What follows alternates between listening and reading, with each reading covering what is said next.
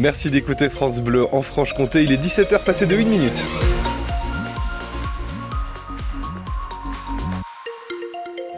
Ça circule bien cet après-midi en Franche-Comté du côté de la météo. Christophe May, c'est un petit peu plus difficile. Oui, ça souffle fort hein, cet après-midi. Des rafales jusqu'à 75 km heure. Ciel toujours couvert avec des averses. Demain, alternance de nuages et d'éclaircies. Météo complète juste après les infos deux jours avant euh, le salon de l'agriculture, l'ouverture du salon de l'agriculture à Paris. Les agriculteurs ne relâchent pas la pression. Ils étaient une centaine cet après-midi à bord d'une cinquantaine de tracteurs à manifester à Arras à l'appel de la coordination rurale pour maintenir la pression et réclamer des actes après les annonces du gouvernement.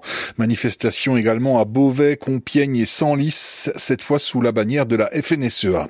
De leur côté, des militants de Greenpeace ont visé ce matin des sites des groupes agroalimentaires, notamment Avril près de Rennes, géant français des huiles et protéines végétales dont le président n'est autre que le patron de la FNSEA, Arnaud Rousseau, ou LDC, le groupe volailler dans la Sarthe, pour dénoncer le système agro-industriel qui, selon Greenpeace, appauvrit les agriculteurs.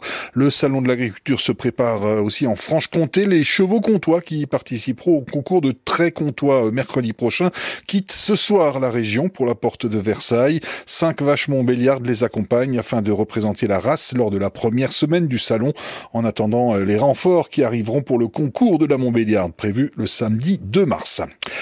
Un budget moins vert, mais pas de hausse d'impôts. Le gouvernement acte aujourd'hui par décret 10 milliards d'euros d'économies dans le budget 2024 voté euh, avant Noël, en piochant largement dans les programmes écologie, développement et mobilité durable.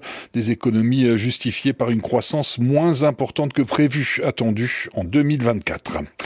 Le déjeuner sur l'herbe de Claude Monet est arrivé à Besançon. Ce tableau célèbre, chef-d'œuvre de l'impressionnisme, l'une des plus grandes toiles du peintre, 2 m 50 par 2 m 20, a pris place au musée des Beaux-Arts et d'Archéologie.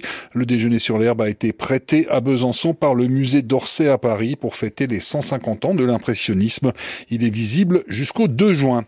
Et puis euh, l'un des hauts lieux de la nuit byzantine va disparaître. L'entonnoir, euh, salle de concert et bar de nuit de la rue de Dole sa fermeture prochaine.